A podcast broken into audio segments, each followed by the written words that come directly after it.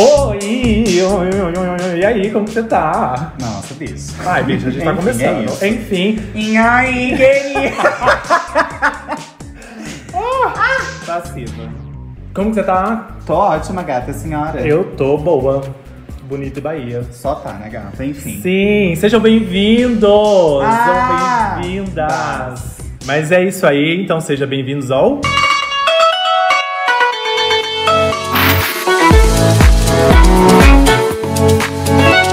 O canal das Fox. Aqui o nosso podcast semanal, sempre trazendo algum tema.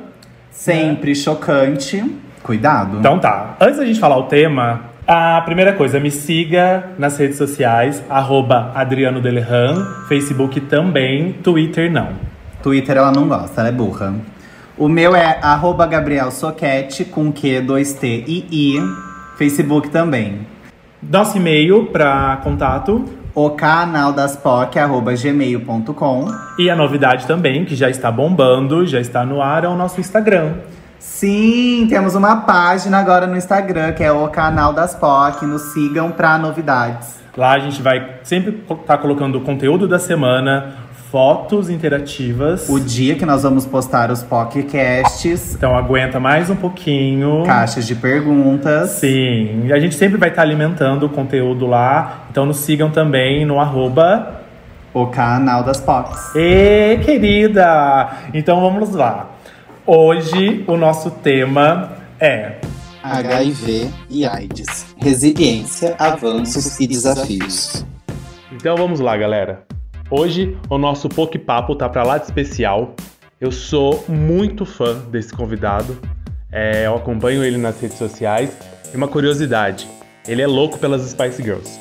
Quem é você na fila do pão? Se apresente, querido.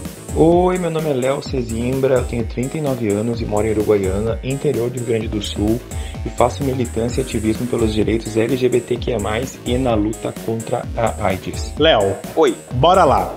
É, vamos começar esse Papo e eu gostaria muito que você explicasse a diferença para os nossos ouvintes do HIV e da AIDS. Tá, então. Isso é uma dúvida muito comum que as pessoas têm.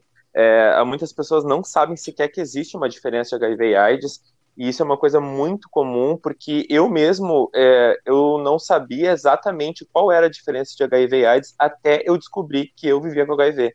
Então, é, não, não, a pessoa não pode se sentir envergonhada por não saber disso, né? É, o esquema é a gente conseguir passar essa informação para que todo mundo tenha conhecimento.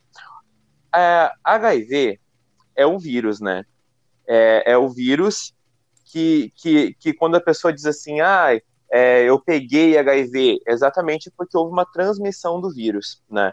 É, seria o, o vírus da imunodeficiência adquirida, que ele é o causador da AIDS. O que, que acontece? Quando a pessoa ela tem uma transmissão do HIV e ela se descobre vivendo com HIV, ela pode começar, né? Pode não, ela deve começar com o tratamento antirretroviral. No momento que ela faz isso, ela acaba controlando o HIV dentro do organismo dela.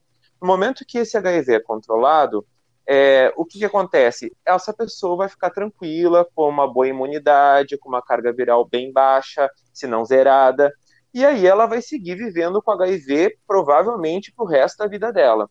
Quando a pessoa não tem uma boa adesão ao tratamento, ou ela descobre muito tardia a sorologia dela, o que acontece? Esse HIV ele não é controlado. Na medida que esse HIV não é controlado, a imunidade vai ficando muito baixa. E aí essa pessoa começa a ser é, atacada por doenças oportunistas. A gente chama de doenças oportunistas porque elas estão se aproveitando de uma situação em que o organismo está fraco. E aí, nesse momento que a pessoa começa a sofrer esses ataques, que ela começa a entrar numa fase aguda né, de infecção, que ela está sofrendo com doenças oportunistas, ela começa a ir desenvolver um quadro de AIDS, que é quando a pessoa está doente. Então, uma pessoa vivendo com HIV, não necessariamente ela está vivendo também com AIDS, né? Mas uma pessoa que Uhum. vive com AIDS, ela vive com HIV. Uau! Eu não sabia disso. Então, Léo, só para me captar, a grosso modo, a AIDS é uma doença que o HIV causa nas pessoas que não fazem o tratamento corretamente. Exato. Exatamente. É, é, é, a grosso modo é isso aí. O HIV é o vírus, né? Que vai estar ali. Se não for Uhum. controlado, ele vai acabar entrando num quadro de AIDS. Eu mesmo, eu vivo com HIV, nunca desenvolvi um quadro de AIDS, espero que eu nunca desenvolva, né? Então, é, hoje os antirretrovirais possibilitam isso, né? Que a pessoa nunca venha desenvolver um quadro de AIDS. Olha que bacana. Então a pessoa que faz o tratamento segue ele certinho, não vai desenvolver nunca o, a AIDS no corpo? O- a gente não pode dizer não vai, né? Mas a, a, a- a estatística mostra que todas as pessoas que elas fazem o uso correto de um tratamento, ela tem é, é, a longevidade né, igual a uma pessoa que não vive com HIV. Ela fazendo o tratamento certinho, adequado, de ela de repente ela vai ter outras doenças, mas não vão ser doenças relacionadas ao HIV ou à AIDS, entendeu? E há, há- há- algum- alguns casos, se a pessoa começa a falhar o tratamento, né?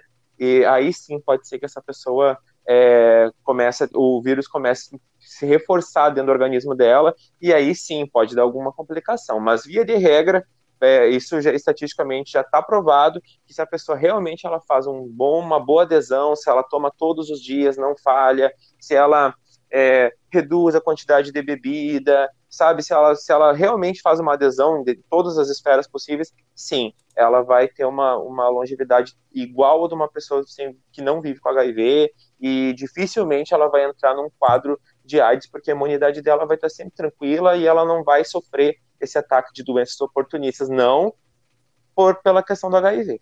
Nossa, a, a medicina evoluiu muito. Demais, né? Que bom, né? Eu estava fazendo umas pesquisas, né? E eu vi que o Brasil é um do- dos países que tem, que são referências no tratamento do, do HIV e da AIDS, né? Exato. O Brasil, na verdade, ele, ele, te, ele até pouco tempo ele era uma das maiores referências quando se, se falava de HIV/AIDS no mundo, né? O nosso tratamento no SUS, em que o tratamento ele é todo gratuito, né? É um tratamento universal que a gente fala, porque a pessoa ela tem acesso a, to, a tudo no sistema de saúde que possa auxiliar essa adesão.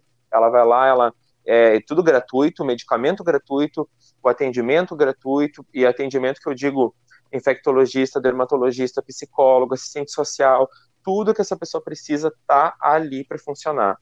É, eu digo, foi uma das maiores, ele segue ainda, é, o Brasil segue ainda sendo visto como uma das referências, mas de uns anos para cá, por questão mesmo de, de, de mudanças, né, de direcionamento de políticas públicas para HIV e um certo desmonte que a gente está atravessando, a gente começou a perder um pouquinho a credibilidade, não do tratamento, mas da aplicação é, da, da, das políticas públicas mesmo. Vivendo num país de merda, igual esse, que está o Brasil num comando de Bolsonaro, se torna muito difícil, né? Foi ele, né, que acabou tirando. Ah, eu esqueci o nome da daquela médica que ela ficava à frente do. A doutora Adele. Isso, ela mesmo. Na verdade, foi Exato. a primeira que ele tirou, né, quando ele assumiu. Foi a primeira, ele assumiu e ele logo já exonerou a, a doutora Adele, e a doutora Adele foi exonerada com a justificativa de um, de um manual de educação sexual para homens trans. Sabiam disso? Essa foi a justificativa do, da, da, da, da demissão da doutora Adele. E logo depois disso veio um, um, um só ladeira abaixo, né? O departamento que era específico para questões de HIV e AIDS, é, ele foi é, unido com outro departamento, né, de doenças crônicas, ou seja, todo aquele, todo aquele trabalho que era específico para HIV e AIDS foi diluído, né? E logo depois todas as redes que se falavam especificamente sobre esse desse departamento, elas ficaram inativas e, e apenas começou a ser desenvolvido o trabalho é, de divulgação online apenas nas páginas e, e do Ministério da Saúde, ou seja, junto com, com todos os outros temas que o Ministério da Saúde fala, né? Inclusive agora com essa questão da pandemia está muito mais focado para isso, ou seja, é, é, quase que um apagamento é, das políticas públicas de HIV e AIDS que, que a gente vem sofrendo um desmonte mesmo. Do... Mas isso era anunciado, né? Se a gente for ver, era anunciado, é. porque a gente sabia muito bem qual era o posicionamento do, do Bolsonaro antes da eleição, ele sempre deixou isso muito claro. Inclusive, o próprio Mandetta, é, que apesar de ter, de ter, ter, tentado fazer uma diferença na questão da pandemia, né, é, na, quando ele assumiu, ele deixou também muito claro o que ele pensava sobre as questões de HIV e AIDS, e ele estava na frente do ministério quando começou todo esse desmonte e nunca se posicionou contra esse desmonte, então é, teve tudo, tudo favoreceu para esse desmonte acontecer. E, inclusive, né, ele deu um depoimento ah. falando que só pega é, HIV e AIDS quem quer. Que é, Exato, que é por né? conta de. Ah, eu esqueci a palavra, mas é de ser uma pessoa é, promíscua. Promíscua. Isso, que, exatamente. Fica, fica na libertinagem é. e depois quer que o governo pague. Era isso, uma coisa assim. Né? É, é, bem isso mesmo. E a, pegando essa fala que ele falou, que, ele, que aconteceu, né, que eu fiz aquele textinho para anunciar além de ter sido uma repercussão muito grande, eu tenho amigos que vivem, né, com HIV e nós ficamos assim, de boca aberta. Enfim, vamos tocar o barco. E, Léo, é, qual é a sua idade hoje? Eu, eu tenho 39. Eita, você deu risada porque você não gosta de falar a sua idade? Não, sabe por quê? Porque quando tu perguntou a minha idade, eu esqueci. Eu tenho uns. Eu parei eu de contar nos 18. Não, sabe que assim, eu me confundo às vezes se eu tenho 38 ou 39, eu tive que dar uma pensadinha assim, é 38 ou 39. Eu lembrei que ano que vem eu faço 40. Uau! Ah, bobinho, fala que é 25. Fala, ah, eu tenho 25, uma jovenzinha. Léo, fala pra gente como é ser gay nas bandas de Uruguaiana aí em Rio Grande do Sul. É, eu posso falar assim, como eu tenho 39 anos, eu posso dizer que eu vivi a minha adolescência, infância nos anos 80 e adolescência nos anos 90. Se a gente for analisar que foi só na metade dos anos 90 que a homossexualidade deixou de ser vista como uma doença, né, clinicamente uma doença, é, então eu cresci justamente no momento dessa transição. E é óbvio que, que esse estigma, que todo esse, essa carga negativa em que as pessoas nos viam como doentes, assim, é, se manteve por muito tempo, e vamos combinar que se mantém a, até hoje, né, isso, muita gente ainda pensa isso. Uhum. Só que naquela época isso era muito, muito, muito, muito forte. E numa cidade do interior, essas coisas são muito potencializadas. Eu lembro quando eu estudava, eu estava numa escola pública no ensino médio, e foi quando a minha sexualidade ela começou a florar como sexualidade mesmo, assim, né, é, eu tinha, eu tinha, eu já tinha na minha cabeça antes disso, até mais ou menos a oitava série, quando era a série que a gente falava, eu tinha mais ou menos percebido, eu estava percebendo que eu sentia atração por meninos, mas eu não conseguia ver aquilo de uma maneira é, sexual, né? Quando, quando eu fui para o ensino médio, que aquela admiração que eu tinha por meninos começou a ser, eu comecei a visualizar ela e sentir ela como desejo de toque, de beijo, e sexual. E aí é um conflito muito grande, porque é, numa cidade pequena, tu tem poucas referências. Eu tinha pouquíssimas referências. Era um que o outro que tu sabia, e essa pessoa normalmente era uma pessoa que era mal vista, era mal falada, é, e, e, e, e, tu cresce vendo as pessoas da tua família repetindo isso, não por maldade, mas porque é a cultura, entendeu? É a cultura que, que tá uhum. ali naquele momento, naquele contexto que era, né, na, na época. Hoje tá um pouco melhor, mas ainda assim é, é, é, é tem muito preconceito, muita discriminação.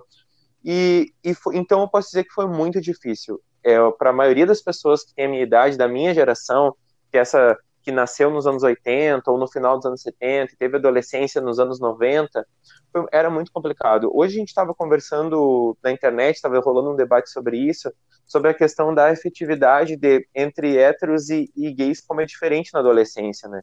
E que talvez isso nos influencie para uma vida um pouco mais sexual, se for ver, justamente por essa vulnerabilidade que a gente acaba desenvolvendo, porque eu lembro de todos os meus colegas, todos os meus amigos, desde a sétima, oitava série, começando a ter aquele namorinho, começando a ter aquela coisinha de olhar um, se olhar, se querer, se beijar, e tu sempre fica todo aquele tempo sendo o único, eu me senti o único viado do mundo, né? Até que começa a aparecer um que outro, uhum. e às vezes não é uma pessoa que tá afim, entendeu? Então tu sempre tá se sentindo sozinho, e é, é, é muito complicado.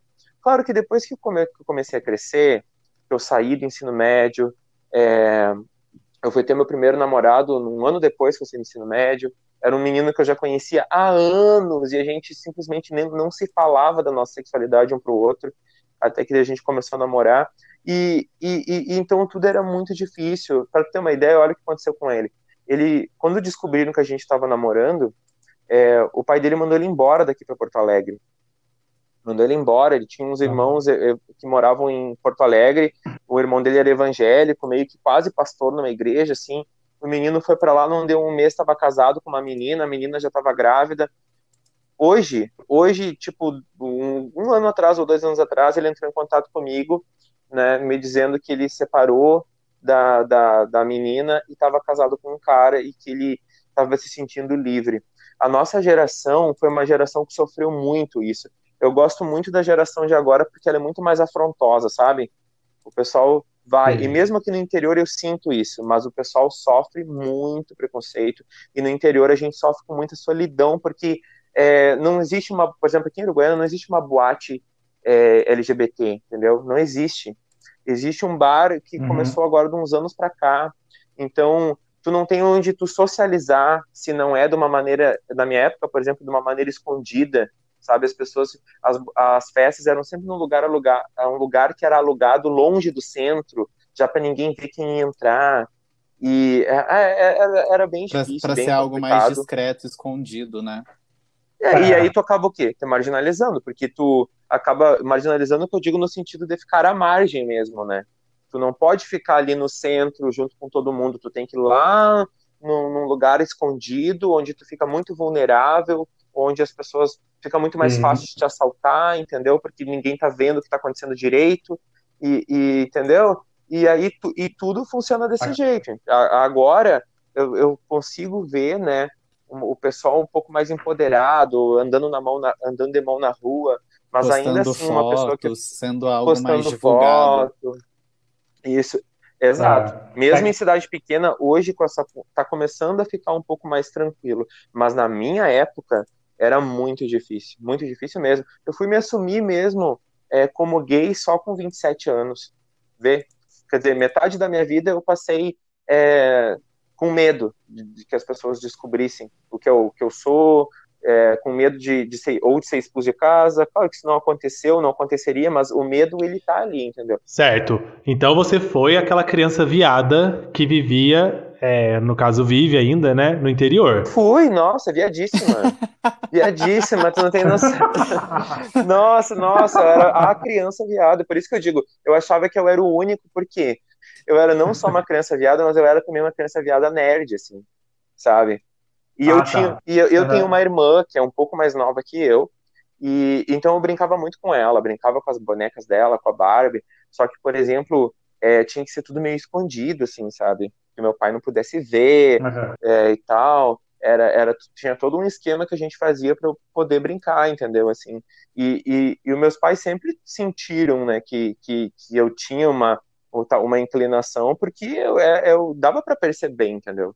Que eu não era uma criança Tá. Como os outros meninos ali, que eu tinha já uma inclinação, mas é, né, aquela coisa, né? Eles vão tentando embaralhar, embaralhar, é. embaralhar até que a pessoa realmente fale, né? Certo. É, você se assumiu com 27, 27 anos já é um homem formado, né? Literalmente Você já formado. tinha contato com alguém que vivia com o vírus do HIV? Na época, não. Eu só sabia do HIV, assim, ó, é, de filmes, é, um que outra pessoa que às vezes dizia, ah, diz que o fulano tá vivendo com HIV, né? É, só que eu não, nunca não eram tá. pessoas que eu tinha acesso, sabe? E como que a resiliência até o seu diagnóstico veio para você? Quando eu descobri meu diagnóstico, foi muito estranho porque eu já tinha mais de 30 anos.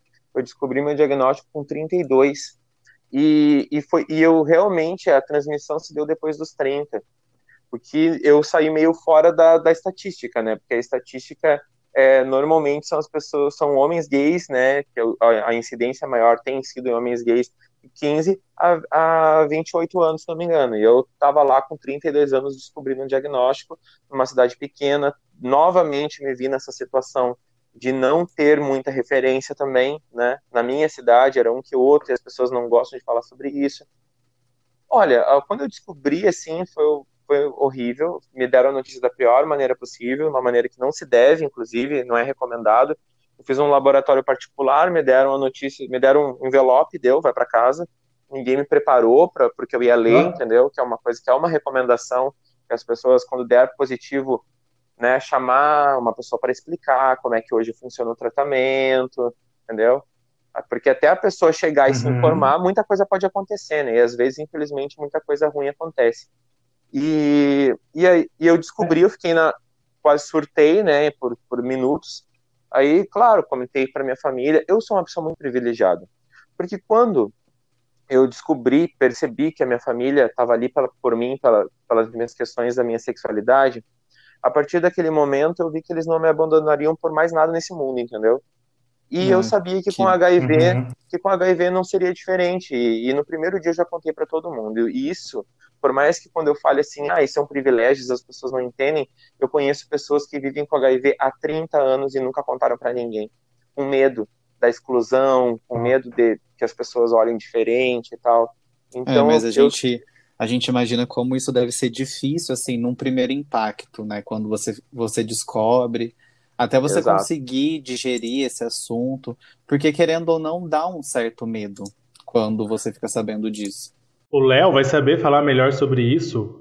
Quando a pessoa deve receber o diagnóstico, deve vir uma culpabilização na cabeça muito grande, né? A questão da, da, do diagnóstico, a primeiro momento, para a maioria das pessoas é essa. A gente sente uma raiva do mundo, mas também uma raiva de nós mesmos. Pelo menos é isso que a maioria das pessoas sente no primeiro momento. Tipo, por que, que eu errei, entendeu? Como que eu fiz isso? Era só ter usado preservativo. Eu, eu falhei comigo, falhei com as pessoas que confiaram em mim, falhei, falhei, falhei, falhei, falhei. Aí começa aquela, justamente aquela culpabilização, né? Que hoje eu sei que uhum. não tem absolutamente nada a ver uma coisa com a outra, mas que no momento é quase que impossível da pessoa não se sentir assim no primeiro momento. E além disso, daí a gente começa a pensar nas consequências, porque quando eu descobri a sorologia, eu não tinha muita informação como eu tenho hoje. Eu achava que eu ia durar uns dois, três meses e ia morrer, entendeu? Era isso que eu pensava. Uhum. E eu conversando com as pessoas é o que quase todo mundo pensa mesmo. Então, é, é além uhum. de ter essa culpabilização, tu, tu tem que lidar com o medo de um futuro que tu, para ti, no momento, está completamente incerto, né? Até começar a te informar, e perceber que não é bem assim e tal, mas até tu conseguir ter segurança de que essa informação é, é segura, porque às vezes a informação chega para ti, mas aí tu fica ainda com medo um tempo, porque tu não sabe se estão querendo te aliviar, entendeu? Mas depois que tu começa a ver que realmente é assim, começa a ver depoimentos e tal, aí tu começa a perceber, não, tem solução, não tem cura, mas tem como tomar o remédio, tem como viver com dignidade e tal. E, e, aí tudo começa a ressignificar, né? Vou fazer a Lumena aqui. Começa a ressignificar a nossa jornada. A Ela nossa autorizou jornada. esse tema? Sim, tá autorizado. tá autorizado. Segue era, era, era, justamente isso. Aí a gente começa a dar uma ressignificada em, na nossa vida, no, no, no, nos nossos objetivos. É, e, e, e, também na imagem que a gente tem sobre o HIV, porque eu tinha na minha imagem é, dos filmes que eu tinha visto, Filadélfia, é, é, da história do Cazuza, uhum. do Renato Russo, que eu vi isso quando criança e jovem acontecer, entendeu? Então, aquilo estava muito, muito, muito na minha cabeça. Quando eu vi meu diagnóstico, foi as primeiras coisas que eu lembrei, sabe? Então, é, isso é muito forte para quem viveu, principalmente, quem viu aquela capa com Cazuza, eu vi aquilo no Fantástico. Então, estava muito na minha cabeça. Depois que eu comecei a perceber, putz, não é assim e tal, beleza, e a gente começa a colocar a vida no eixo, né? Mas no início é, um, é quase que um luto. Ah, eu vou aproveitar um gatilho. É, o Cazuza, se não me falha a memória, chamava Genor, né? O meu nome é Agenor Adriano. E, e eu fui uma criança viadérrima, sabe? Ah, e eu lembro que uma vez eu tava na, na fase de adolescência, eu tava no, na avenida, aqui no centro da nossa cidade, e tava numa rodinha, não sei porque eu caí nessa rodinha, e tinha umas pessoas mais velhas conversando.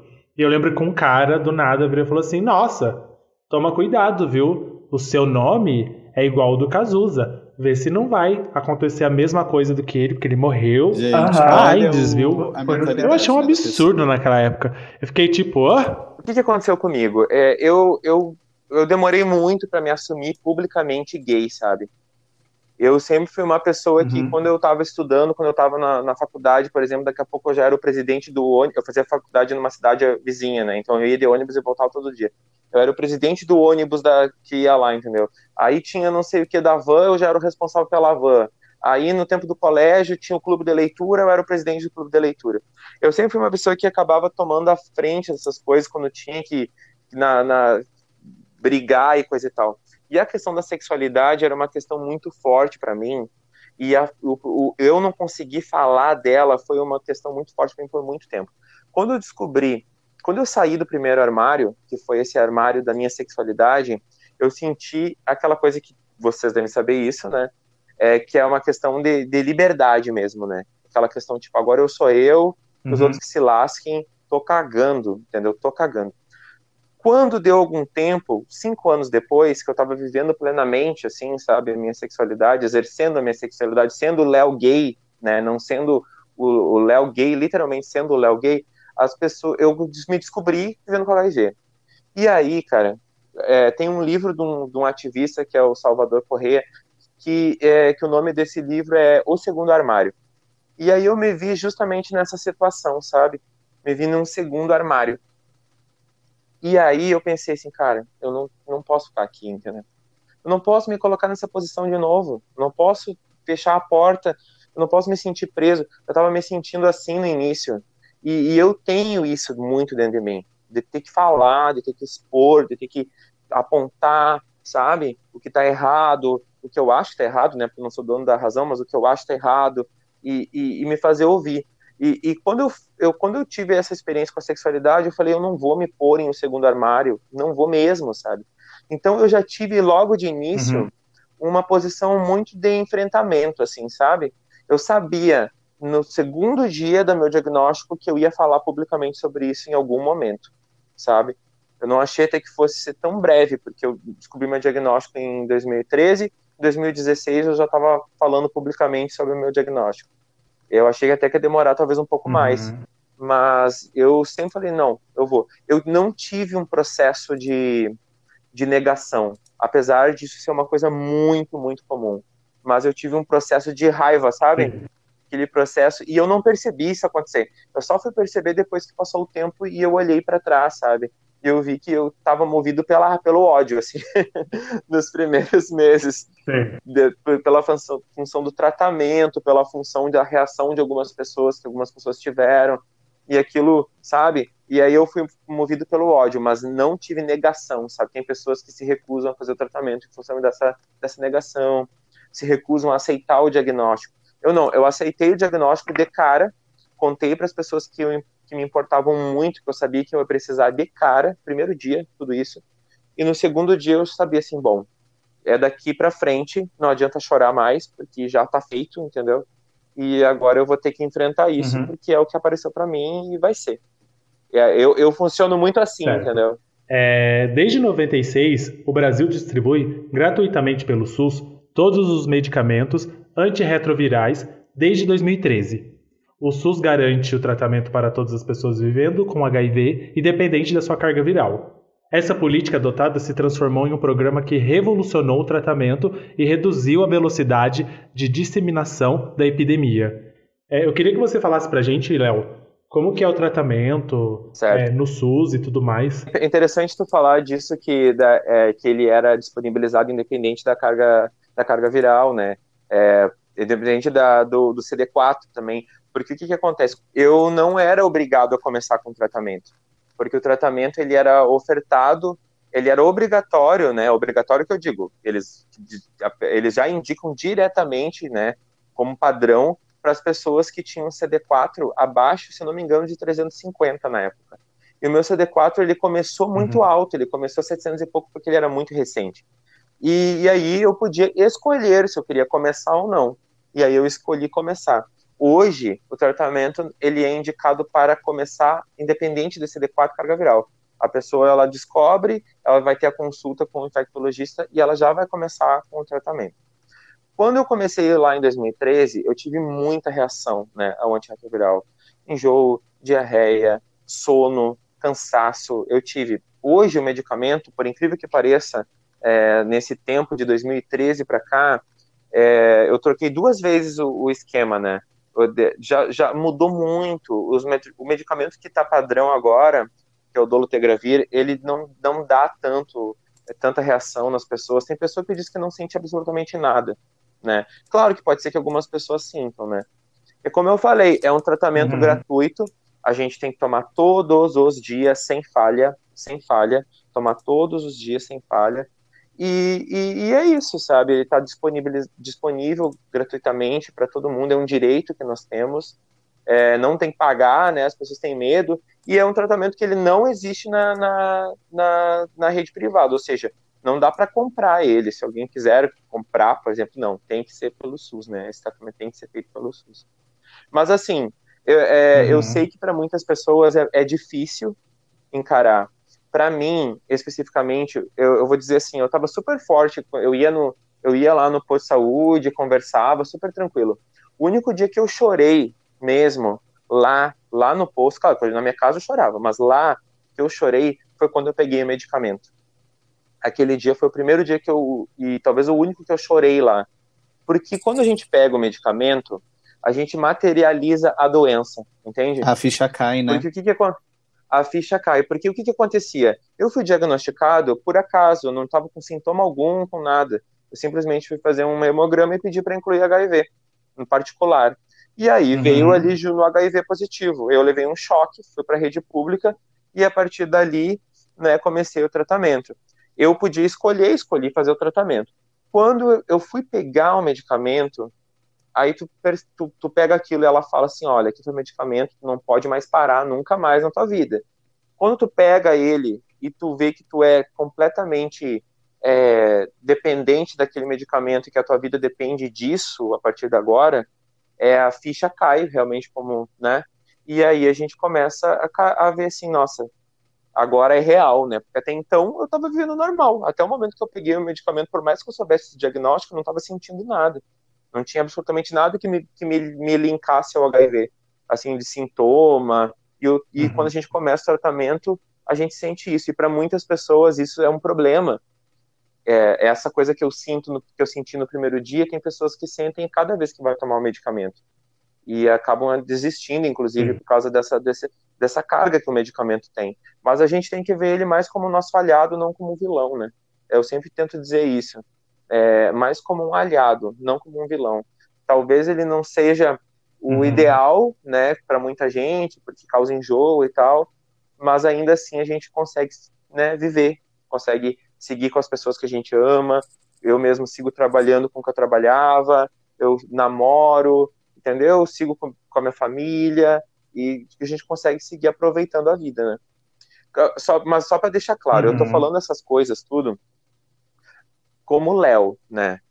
Um, um, cara de classe média que, que fez faculdade particular com bolsa, mas fez faculdade particular, que ainda mora com a família, que tem alimentação, que não passa fome, sabe? Que tem uma cama quentinha, é, é, tem acesso à internet para buscar informação. Eu sempre tenho que deixar claro que eu estou falando nesse lugar, porque eu sei que tem pessoas que têm muita uhum. dificuldade até por questões sociais, entendeu? É, e aí parece que eu falando parece que é tudo muito simples, né? Para mim esse, esse montante de privilégios fez ficar um pouco mais tranquilo, mas para muitas pessoas, né, é ficar difícil a gente falar sobre adesão ao tratamento se a pessoa está passando fome, né? Como é que ela vai manter um CD4 alto se ela não uhum. consegue dormir direito? Porque está com fome ou porque vive numa família completamente desestruturada, então tem, tem essa questão também que é importante a gente dar uma, dar uma, uma frisada para o pessoal saber, né, que às vezes não é só tomar o medicamento, né, às vezes a adesão ao tratamento é o conjunto é, de, de, de, de, de questões sociais, questões psicológicas, é, vivências, entendeu? Que a gente também não pode achar que é, que é, que é só o ato de tomar o medicamento. Exatamente. É, na verdade, é você está falando como foi a sua vivência, né? De como foi o seu processo. Exato. E a gente sabe que tem Exato. pessoas que têm outras realidades, então pode ser que para outras pessoas seja até mais difícil é, digerir esse assunto, é, fazer esse acompanhamento, né? Porque foi como você falou, não é só tomar o remédio. Tem alimentação, Exato. tem o, o sono, tem outros fatores também. Afetividade. Isso. É, às vezes essas outras pessoas não têm o, o, apoio de familiares, de amigos. Então, são vários fatores também que ajudam nesse tratamento, né? Não é só o medicamento. Exato. Cara, é muito legal você pontuar isso. É muito bacana. Engraçado, gente, que eu tenho amigos que vivem é, com HIV e por eles serem mais velhos, eles retratam que antigamente eles precisavam ir em outra cidade para buscar os seus medicamentos, porque buscar os, os medicamentos aqui dentro da nossa cidade era uma margem de exposição muito grande. Muito, muito, muito, muito, muito. Muito. Porque o que, que acontece? Normalmente o lugar onde retira os medicamentos é um, é um lugar muito central, né? Que tu tem que ir ali e retirar o teu medicamento, às vezes tu encontra conhecidos ali, às vezes, às vezes o, o irmão do teu vizinho é o cara que vai te entregar o medicamento, entendeu? e aí fica uma situação que, tipo, ou tu encara isso ou não. Mas é, eu, eu conheço pessoas, por exemplo, aqui na minha cidade, que são muito conhecidas publicamente, que conseguem, por uma questão até de, eu acho, de bom senso do pessoal que trabalha, de entregar, sabe, para essa pessoa em casa ou no trabalho de uma maneira discreta. Sem divulgar, né? Existe sem divulgar, porque é, sem que a pessoa precise se expor. Porque uma coisa é eu, o Léo ali, que eu me fiz militante do HIV depois disso, mas aqui em Uruguai eu já era uma figura meio conhecida pela questão é, da, da militância LGBT mesmo, mas de qualquer maneira, eu levantei essa bandeira, então não tem problema de eu ir lá pegar o meu medicamento. Mas tem pessoas que eu sei aqui que, são figuras uhum. públicas, por exemplo, que o pessoal lá do, do CTA dá um jeitinho de elevar essa pessoa de uma maneira discreta, para que essa pessoa não vá se expor, porque não tem como essa pessoa não ser reconhecida entrando ali, entendeu? Então isso é um, isso é um, é um diferencial, né? É uma, é uma humanização que a gente fala, que é uma coisa que o nosso SUS oferece, né? Por isso a gente tem que salvar o SUS, não pode esquecer Exatamente, disso. salve o SUS. E, e Léo, em algum momento, assim, você sentiu que alguns olhares te incomodavam pelo fato, assim, de você levantar a bandeira, ir lá buscar o remédio, o famoso de dar a cara a tapa em relação, sim, eu tenho, me trato. Você sentiu que, assim, em alguns momentos, alguns olhares, assim, das pessoas te incomodavam? Então, é, eu, eu percebi, sabe, teve amigos meus que se afastaram, sabe, é, mas a gente não percebe tanto isso no dia a dia, porque as pessoas, elas elas, elas eh, passam por cima de algumas coisas, né? Ali, pelo menos na minha frente, não falavam nada. Às vezes eu sabia que falavam pelas costas, sabe, faziam brincadeira e tal. É, mas a gente sente mais, eu acho que isso quase toda pessoa vendo com HIV vai concordar. A gente sente muito quando é uma tentativa de afetividade mesmo, sabe? Tu vai conhecer uma pessoa e daqui a pouco tu abre a sorologia para essa pessoa ou alguém conta para essa pessoa alguma coisa, ela vem tirar limpo e tu fala e essa pessoa desaparece, ou diz que não tem nada a ver, mas daqui a pouco ela desaparece igual, sabe? Tu começa a se acostumar uhum. com essas coisas, começa a acontecer com uma certa frequência, né? E, e isso mexe diretamente com a tua autoestima, mexe diretamente com o teu, né, com, com isso às vezes afeta inclusive na adesão, né? Que a pessoa acha que nunca mais vai encontrar alguém, que nunca mais vai conseguir ficar com alguém não vai sem conseguir, ter esse fantasma do HIV na não, volta. Não vai conseguir ter um relacionamento. Exato. Então tem tudo, tudo isso, assim, né? Tem essa, essa questão do estigma, é, esse, essa discriminação, principalmente para relacionamento, eu acho que é uma das coisas que mais batem as pessoas, sabe? Aquela, porque assim, ó, às vezes a pessoa tu tá conhecendo, ela realmente não se importa. Só que ela sabe que para ela namorar contigo, se começa a vazar essa informação, ela sabe que ela também vai ser visada. Então essa pessoa ela também tem que se preparar para uma certa exposição. Ela sabe que ela também vai ser vista como, como uma pessoa vivendo com HIV, sabe? Por mais que ela não, não, não tenha, entendeu? É uma questão bem complexa, ainda mais em cidades pequenas. Uhum. Uma cidade grande, né? Tu, às vezes tu fica uma pessoa, outro dia tu, tu ficou, ela disse, ah, tá, tudo bem, outro dia tu nem vai ver, às vezes. Mas cidade pequena, é, é, é, é, todo mundo se conhece, sabe?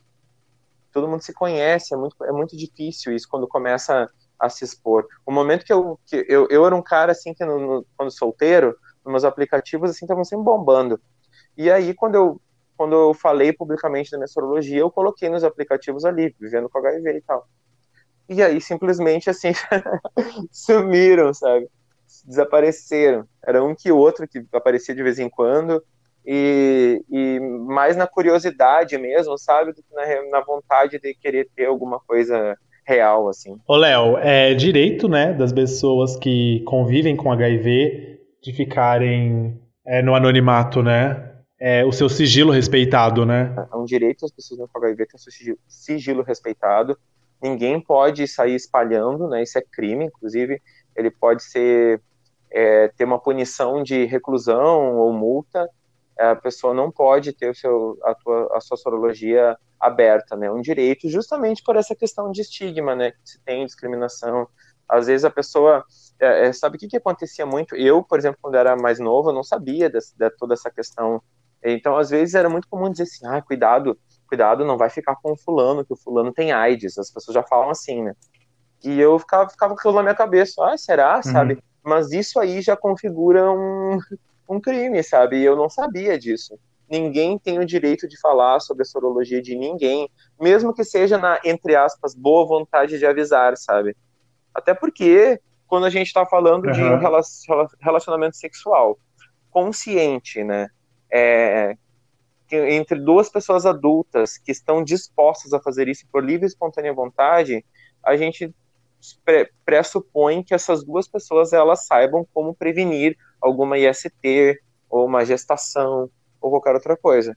Então, a responsabilidade sexual de prevenção ela é compartilhada, né?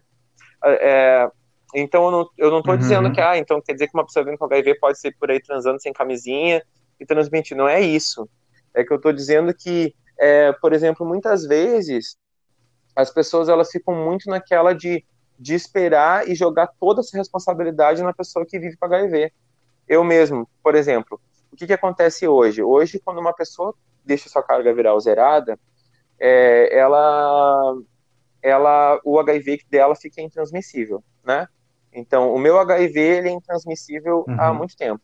A minha carga viral ficou zerada, tem até seis meses. A partir desses seis meses, depois que ela ficou zerada, é, se ela se mantém assim, é, o HIV fica intransmissível. Então, o que, que já aconteceu, por exemplo? Teve vezes que eu fiquei com com um cara que a gente nem sequer transou assim, sabe? Foi só beijo mesmo, uma mão ali, outra coisa, mas não teve penetração, não teve ejaculação, não teve nada disso. E o cara saiu falando que, ah, que eu não tinha, descobriu minha sorologia, saiu falando que, ah, que eu não tinha contado para ele, que eu tinha sido um irresponsável, que agora se ele tivesse HIV ele ia se matar, e começou a falar para todo mundo que eu tava espalhando HIV, sabe? E eu fiquei, meu Deus, eu, sério, cara, entendeu? E aí eu fico pensando, meu Deus, cara, primeiro que eu, a gente não transou, começa por aí o negócio, né? E outra, que mesmo se tivesse transado até sem preservativo, a minha carga viral já era indetectável há muito tempo, então não teria como transmitir. Só que, assim, é, é aquela, é aquele esquema, né? A, a, a, prevenção, ela é dos dois, os dois têm que tomar esse cuidado, né? Porque às vezes a, a, até, até, até sabe hum, por quê? Exatamente. Porque muitas vezes tu pode transar com uma pessoa que ela não sabe da sorologia dela. E aí o que, que vai acontecer? Tu vai perguntar para ela, vai ah. dizer assim: "Ah, tu tem alguma coisa?" A pessoa vai dizer assim: "Não". Porque às vezes nem ela nisso, sabe, às né? Às vezes nem ela sabe, tu entendeu? Aí tu diz: "Ah, eu confiei no fulano, ele me passou". Não, sabe? Não vai terceirizar a, a responsabilidade que tu tem sobre o teu corpo, entendeu?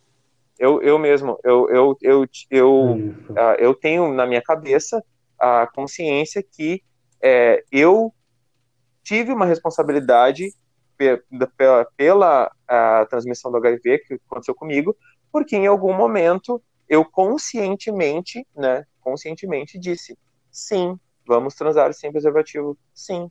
E num desses momentos aconteceu essa transmissão. Então eu não posso dizer para a pessoa que ah, ela é culpada, até porque eu nem sei se ela sabia que ela tinha alguma coisa, uhum. entendeu? Eu naquele momento me permiti. No momento que eu me permiti, acabou tendo uma consequência e que é uma responsabilidade minha, porque era o meu corpo. Eu poderia ter dito não, só com preservativo, mas eu disse sim. Então é, é, é uma responsabilidade que é minha também. Sim, muito bom. Vamos aproveitar esse gancho e vamos falar de prevenção para todos. E falar das combinações, né? Porque hoje existe a camisinha masculina e feminina, a PrEP e a PEP, né? É, a até, é até PEP, é importante né? a gente falar sobre a camisinha feminina e masculina, que a gente, na verdade, a gente usa ela mais como interna e externa, né? Porque hoje, como existem é, uhum. mulheres com pênis, homens com vagina, então a gente sempre procura usar mais assim, o interno e o externo. Certo, bacana. É bem pontuado isso, né? Já que a gente fala tanto de pluralidade, são corpos, né? Então, camisinha interna e externa. Léo, explica para os nossos ouvintes qual é a diferença da PrEP e da PEP. É a profilaxia pós-exposição, né? Que o que, que acontece? Quando tu tem uma exposição ao HIV, tu tem essa possibilidade de tomar a PEP no, no pós-saúde, em que a gente vai ter até 72 horas após essa exposição para tomar. E vai tomar ela por 28 dias. Ela também ela é gratuita, ela também está disponível no SUS, pelo SUS, né? É, e aí isso vai diminuir, né, a, as chances, e, e, ela é muito eficiente, diminuir as chances que o, que o HIV se instale, né, e se, e se multiplique e a pessoa se descubra daqui a pouco vivendo com HIV. É, normalmente ela é muito eficaz, né? Quanto mais perto da exposição for, mais eficaz ela é. Mas se passou dessas 72 horas, aí ela já não faz efeito nenhum. Então, o, o, o que ela é, então? É, seria como um, uma possibilidade de prevenção após uma exposição. Por exemplo, é, eu estava transando com meu namorado, arrebentou a camisinha, a gente não percebeu. Ele ejaculou em mim, por exemplo. E a gente não percebeu, só percebeu quando terminou que ele tirou e viu que estava arrebentado. A partir desse momento, eu tenho 72 horas até para procurar um posto, contar o que aconteceu, que transou, arrebentou o preservativo. Aí eles vão ver se fecha essas 72 horas e vão né, fazer uma pequena entrevista para ver se cabe né, para a utilização da PEP. E aí a pessoa vai ter que utilizar vai fazer um exame do HIV, né, para saber se ela já não já não, não sabia que vivia com HIV. Se der negativo, ela vai é, utilizar a PEP por 28 dias, né, e a partir daí ela vai fazer um outro exame depois. Ai, que bacana. E a PrEP, é, a PrEP, o que, que ela é? A PrEP é a profilaxia pré-exposição. Ela seria, é, para fazer um, uma, né, pra, um comparativo para as pessoas entenderem bem, ela seria como se fosse a, a, o anticoncepcional, né, que, que, que se toma, né, para prevenir uma gestação. A, a, PrEP é um remedinho que as pessoas tomam para prevenir o HIV. Ou seja, é uma pessoa que não vive com HIV, que por alguma maneira ela, ela está vulnerável né, a isso, e aí ela vai lá também fazer uma entrevista, vai uhum. fazer o exame do HIV, se, o testezinho, se disser que ela realmente não vive com HIV, aí ela se encaixar, né, no, na, no perfil de uma pessoa que necessita realmente utilizar a PrEP, aí o que, que vai acontecer? Ela vai começar a tomar todos os dias sem falha, e isso vai prevenir que essa pessoa, né, tenha uma, uma, uma infecção do HIV.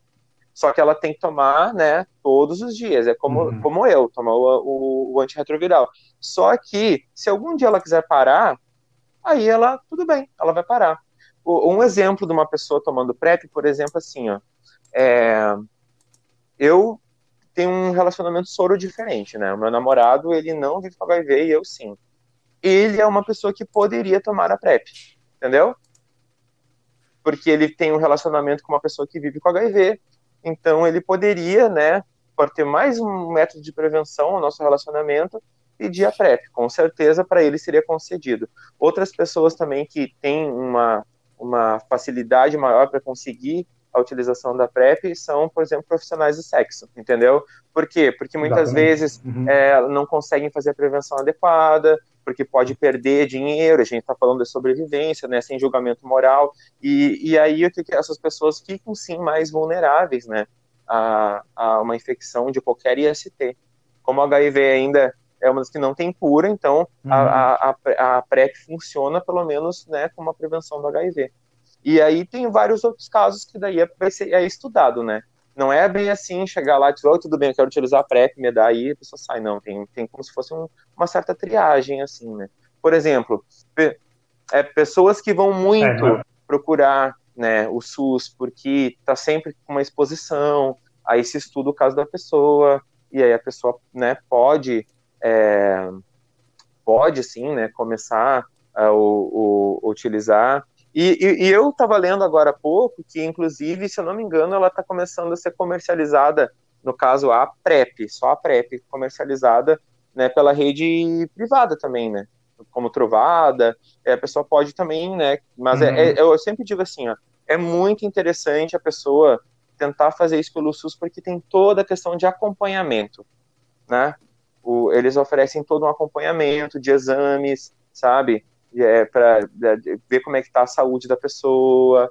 É, eu, eu acho, eu sempre, eu sempre digo, tentem fazer pelo SUS, porque o, o SUS vai dar toda, todo o suporte necessário. Léo, vamos falar de amor, então. Pontua pra gente como que veio acontecer esse seu envolvimento, né? Hoje você está numa relação soro diferente. Conta pra gente. O nome, meu nome do meu namorado é Maurício. Ele é um pouco mais novo que eu. É, e o Maurício, cara, ele eu já conheci ele há muito tempo. Eu acho que desde criança eu conheci o Maurício. E só que eu era um pouco mais velho, né? Então a gente não interagia muito assim. A gente tinha é, tinha parentes em comum, assim, sabe? É, amizades dos nossos pais em comum, assim. E, e aí passou um tempo depois, quando eu estava no meu primeiro relacionamento, mais, mais ou menos quando eu, quando eu saí do armário, eu reencontrei o Maurício, mas super de boa, assim, sem nenhum interesse de nenhum dos dois, né, até porque eu estava namorando e ele também estava envolvido com o cara. E aí o Maurício acabou indo embora daqui, fui para Porto Alegre, eu segui aqui no Uruguaiana. Depois eu fiquei solteiro e ele também.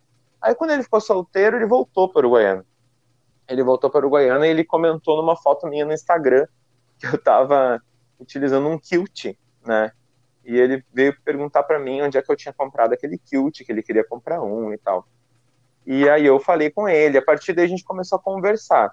Só que eu não tinha falado nada sobre a minha sorologia. Eu estava num processo de queria começar a falar sobre isso. E no meio dessa nossa conversa, né, que eu digo de dias conversando, eu eu abri a minha sorologia publicamente assim. E eu falei, bom, se ele seguir falando comigo, tá tudo ok, né? Se ele não seguir, beleza, aí eu já nem vou insistir aqui. E aí ele seguiu falando comigo tranquilo, assim. E aí isso não foi para nós um problema, né? Até porque o Maurício já tinha tido um relacionamento, depois eu fiquei uhum. sabendo, com uma pessoa vivendo com HIV, então ele para ele não era não era um bicho de sete cabeças, ele já sabia da questão do CD4, da carga viral, de prevenção, ele já sabia muita coisa. E já chegou para mim assim, sabe, pronto praticamente, né? não precisa ensinar nada. E aí, uhum. e aí então foi super tranquilo, assim, sabe? É, é engraçado porque é, eu tive, depois que eu, eu, eu descobri minha sorologia em 2013, eu tentei alguns relacionamentos até encontrar o Maurício em 2016. Nesses três anos foi muito complicado. E eu tive a minha autoestima bem abalada em função de, de tentativas frustradas, sabe? De me sentir que eu jamais ia ficar contra uma pessoa, sentir que ninguém jamais ia sentir tesão por mim mesmo, sabe? Tesão real, assim. De... E, e, quando, e quando o Maurício apareceu, isso começou a ser restabelecido, sabe? Eu até vou dizer, assim, que a primeira vez que a gente falou, como eu estava tão acostumado, uhum. quando eu ia falar com alguma coisa eh, com alguém, era sempre uma putaria, é, aquela putaria só por putaria mesmo, assim, e tinha que ser tudo muito escondido, porque a pessoa não podia ser vista comigo e tal. Que eu, quando é a primeira vez que ele veio falar comigo, eu fui super vagabundo, assim, com ele. E aí, e aí, e aí ele me, ele me respondeu, ah, mas eu tava, eu, eu tava pensando em te convidar para tomar um café. Quando ele falou aquilo, nossa, assim, eu me sentia pior. Eu me sentia pior do mundo, assim, eu falei, meu Deus, menina, o que tu tá fazendo da tua vida? Pensei, aí, eu, aí eu me organizei, comecei, e vi, que, e vi que com ele o negócio ia ser um pouquinho diferente, assim, sabe? A gente começou a conversar e tal. Aí a gente se dá super bem. A gente está a gente está desde né, 2016 é, e a gente tá junto, estava aqui até pouquinho aqui, né? A gente não mora na mesma casa ainda, a gente tinha planos de estar morando junto, mas essa pandemia meio que atrapalhou. Essa questão da pandemia nos meio que nos quebrou, assim, né? Primeiro por grana mesmo, e depois por, por uma questão que, tipo, fazer uma festa para cinco pessoas da família não, né? Então a gente quer a gente quer esperar tudo se estabilizar para que a gente possa fazer uma festa legal, sabe? A ideia é essa, assim, a gente está estabilizado também financeiro, porque essa questão da pandemia meio que nos, deixa, nos fez a gente segurar bastante. Então tem tudo isso, né, acontecendo. Mas a nossa intenção é sim sabe? Casar, morar junto e tal, a gente só teve que adiar isso um pouco. Mas eu, por que, que eu falo sempre do Maurício e sempre falo que eu passei por um momento bem ruim? Eu cheguei, chegou um momento que teve pessoas que falaram que para ficar comigo eu teria que pagar, sabe? Meu Deus. Chegou a realmente acontecer. E eu ah, vou dizer para vocês, eu já estava chegando no momento que eu estava pagando mesmo, porque tu te, assim, começa a se sentir tão tão como se as pessoas como tão, sei lá, é, rebaixado que tu começa a entender que essa vai ser a tua nova realidade. E aí tu começa a te adaptar. No início é chocante, mas daqui a pouco tu começa a adaptar. E daqui a pouco tu começa a te sentir assim e tu acha que é só isso que tu vai ter. E quando veio o Maurício para mim, eu percebi que eu, eu só quando veio o Maurício para mim que eu comecei a perceber o que estava acontecendo para minha vida, né, afetiva e a maneira que ela estava se direcionando, né? E então eu sempre digo para as pessoas assim, gente, vocês vão se sentir assim. Algumas pessoas elas vão fazer sentir para baixo, mas eu achei que eu jamais ia encontrar uma pessoa legal e encontrei, sabe? Eu não estou dizendo assim, ó, eu estou dando garantia para vocês que isso vai acontecer, mas a gente não pode desistir e a gente não pode achar que, que a gente tem que se acostumar com o pior, sabe? Porque senão a gente começa a se, se vulnerabilizar uhum. e começa a entrar nessa situação e às vezes não tem saída mais, sabe? Dependendo da maneira que a gente que a gente afunda, sabe? Assim, é, eu, no que eu digo não tem saída, não digo de reverter é. a situação. Eu digo porque eu estava me colocando numa situação de tamanha vulnerabilidade, de ficando com pessoas escondidas e ficando com pessoas que, que, que, que tu começa a ficar com pessoas que às vezes não são pessoas tão legais, sabe? E quando tu vê, daqui a pouco tu tá ficando com uma pessoa uhum. escondido, que, que se a pessoa quiser fazer qualquer maldade contigo, ninguém nem vai ficar sabendo, entendeu, o que aconteceu, só vão até achar outro dia. E eu falo isso de uma maneira que pode parecer, meu Deus, que horror, mas é, é uma realidade, uma boa parte da nossa comunidade em cidades pequenas, né? É, não só pessoas LGBT, mas no momento uhum. que tu começa a, a te marginalizar, se sentir marginalizado, e tu começa a realmente achar que é isso que sobra para ti, tu começa a, a, a, viver essa realidade, sabe? E aí, às vezes, dependendo de como tu vai indo, não, não tem volta mais. Léo, agora fala pra gente o que o Léo do passado aprendeu com esse novo. O Léo do passado era uma pessoa que. Ah, eu, sabe que eu. Quando eu logo descobri minha, minha sexualidade, assim, comecei a compreender, eu dizia assim que eu, comecei a fazer terapia, né? Minha mãe começou a perceber, me mandou para psicóloga para eu começar a compreender o que estava acontecendo comigo. Já digo, já disse, né, que eu sou uma pessoa muito privilegiada. E e, e eu me lembro que eu dizia para ela assim: ah, um dia eu quero só ter um apartamento, morar com alguém e ter uma coleção de copos coloridos. Era isso que eu dizia. E, e hoje, cara, o uhum. Léo de agora é o Léo que precisa compre que compreendeu que se ele ficar só com os copinhos coloridos dele, a coisa não vai resolver o Léo de agora, ele sabe que ele tem que ir para as cabeças e ele tem que levantar uma bandeira para que todo mundo possa ter os seus copinhos coloridos. E isso foi uma coisa que eu compreendi muito, não tanto com a questão LGBTQ+, mas principalmente quando eu me descobri um LGBTQ+, com HIV. Né? Que a gente tem uma intersecção aí é, que é. é muito importante. Então, a partir desse momento, eu comecei a perceber assim, ó, eu sou o Léo, é muito fácil para conseguir ir para um lugar e ter minha coleção de copinhos coloridos e viver com o Maurício numa tranquilidade, mas eu não posso achar isso bonito se outras pessoas não tiverem essas condições e tiverem é, outras pessoas vendo com HIV que não tem essa possibilidade, outras pessoas LGBTQ+, tomando paulada na cabeça, e eu fingi que eu tô lindo, maravilhoso e pleno dentro do meu apartamento. Não tem como. Então o Léo de agora é um Léo que compreende que a gente tem uma questão muito forte social e que a gente precisa reconhecer os nossos privilégios para poder tentar mudar isso, a estrutura disso. Fiquei, fiquei até sem palavras. Galera, chegamos agora naquela parte da nossa conversa que é o nosso quadro para quem você deita.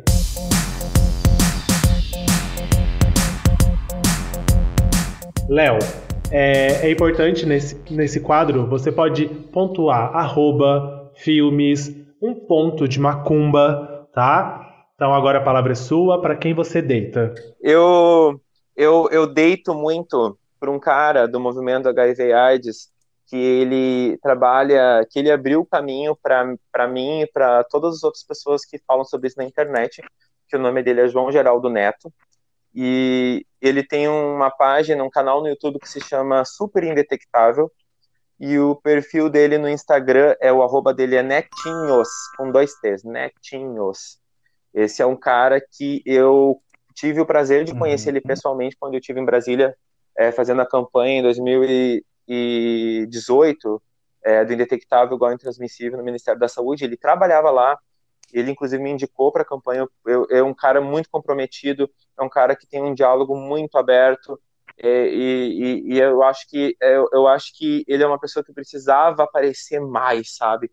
Precisava aparecer mais, as pessoas precisavam escutar ele mais. Uhum. E eu vou aproveitar que eu posso dar essa indicação, uma outra indicação agora, não, não de arroba, mas de um filme. Eu vou dizer assim, ó, tem cinco filmes que eu quero indicar para pessoas verem sobre HIV, para as pessoas entenderem o contexto histórico.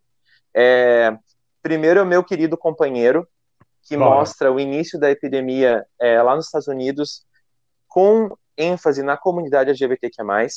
Depois, E a Vida Continua, que é a mesma, a, a mesma é, época, sabe, o mesmo cenário, só que focando mais para a questão médica, para a questão, sabe, um ponto de vista do, dos infectologistas, das pessoas tentando achar, descobrir o que, que era esse vírus que estava né, matando as pessoas, e depois The Normal Heart, que é um filme que ele mostra essa mesma época também, só que um, um viés muito mais politizado, sobre uma, uma, sobre uma, uma política bem genocida da população LGBTQIA+, mesmo, pela, pelo descaso, que as pessoas tiveram com a gente no início dessa epidemia do HIV AIDS por acharem que era um câncer gay que a gente merecia morrer por isso. E também um brasileiro, um documentário brasileiro que se chama Cartas para Além dos Muros, que tem disponível na, no, acho que Netflix, é, é, e, e esse, esse filme mostra é, é, essa mesma época, só que no Brasil. É a linha do tempo é, do HIV AIDS no Brasil, Inclusive, tem pessoas, ah, amigas minhas ali, amigos meus falando ali, é, ativistas que eu tive o prazer de conhecer pessoalmente, ativistas que estavam ali, mas que morreram agora para a Covid.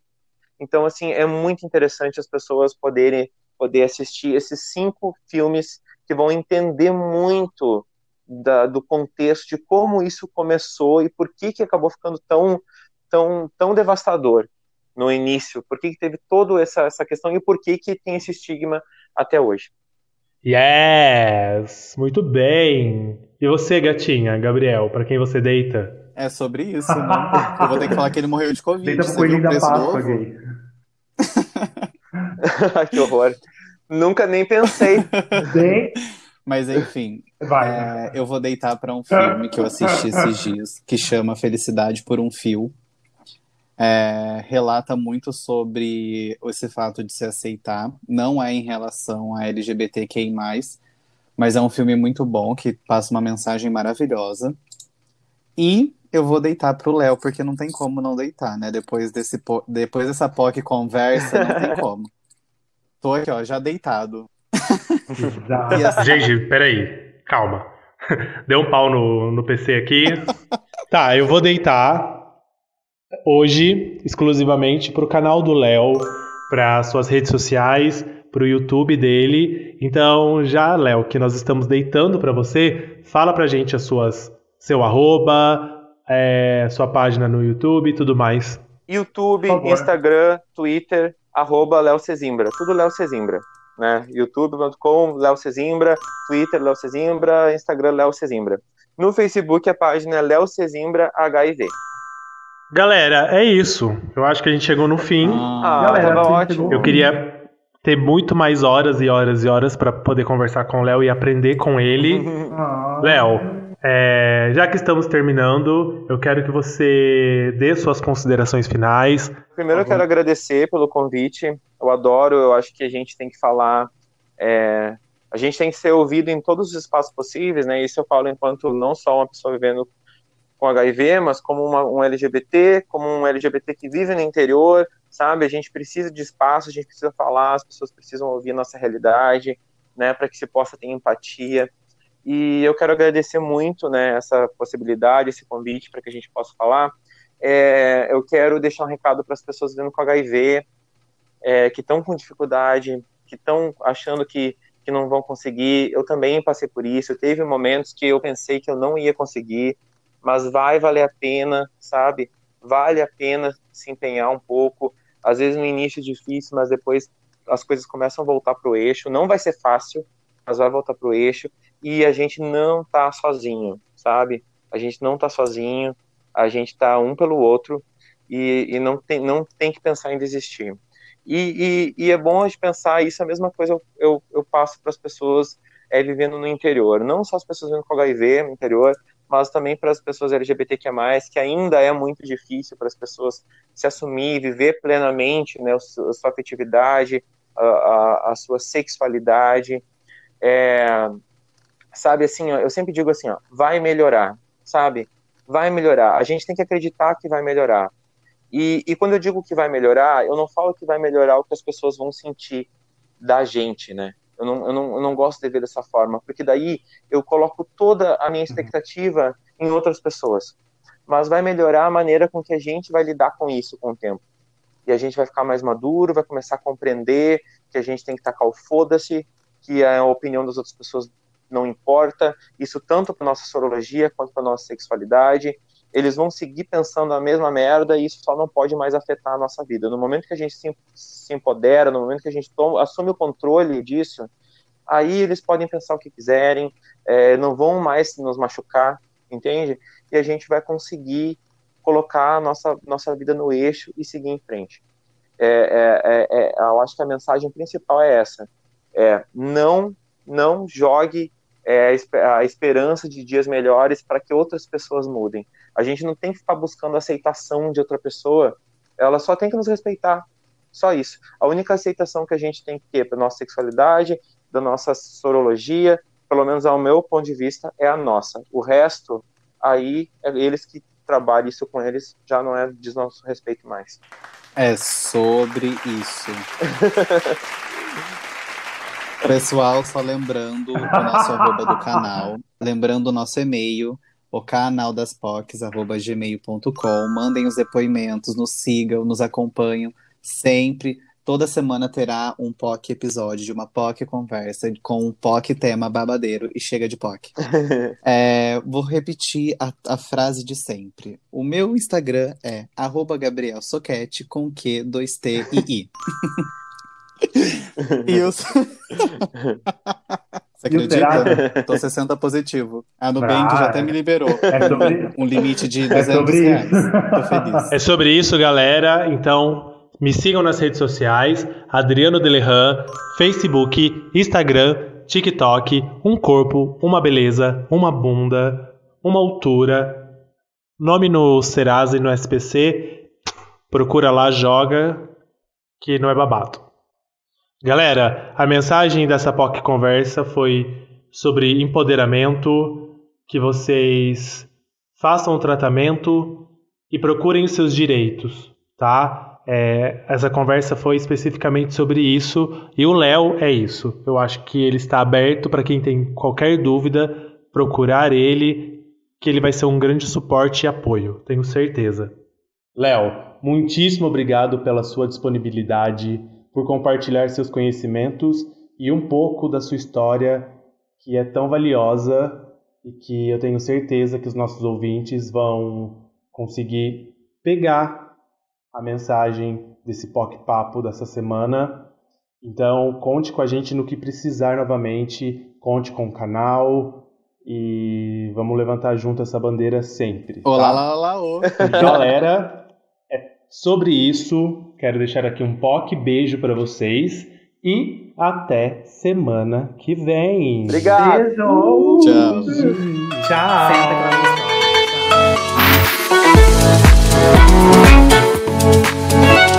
O canal das POCs.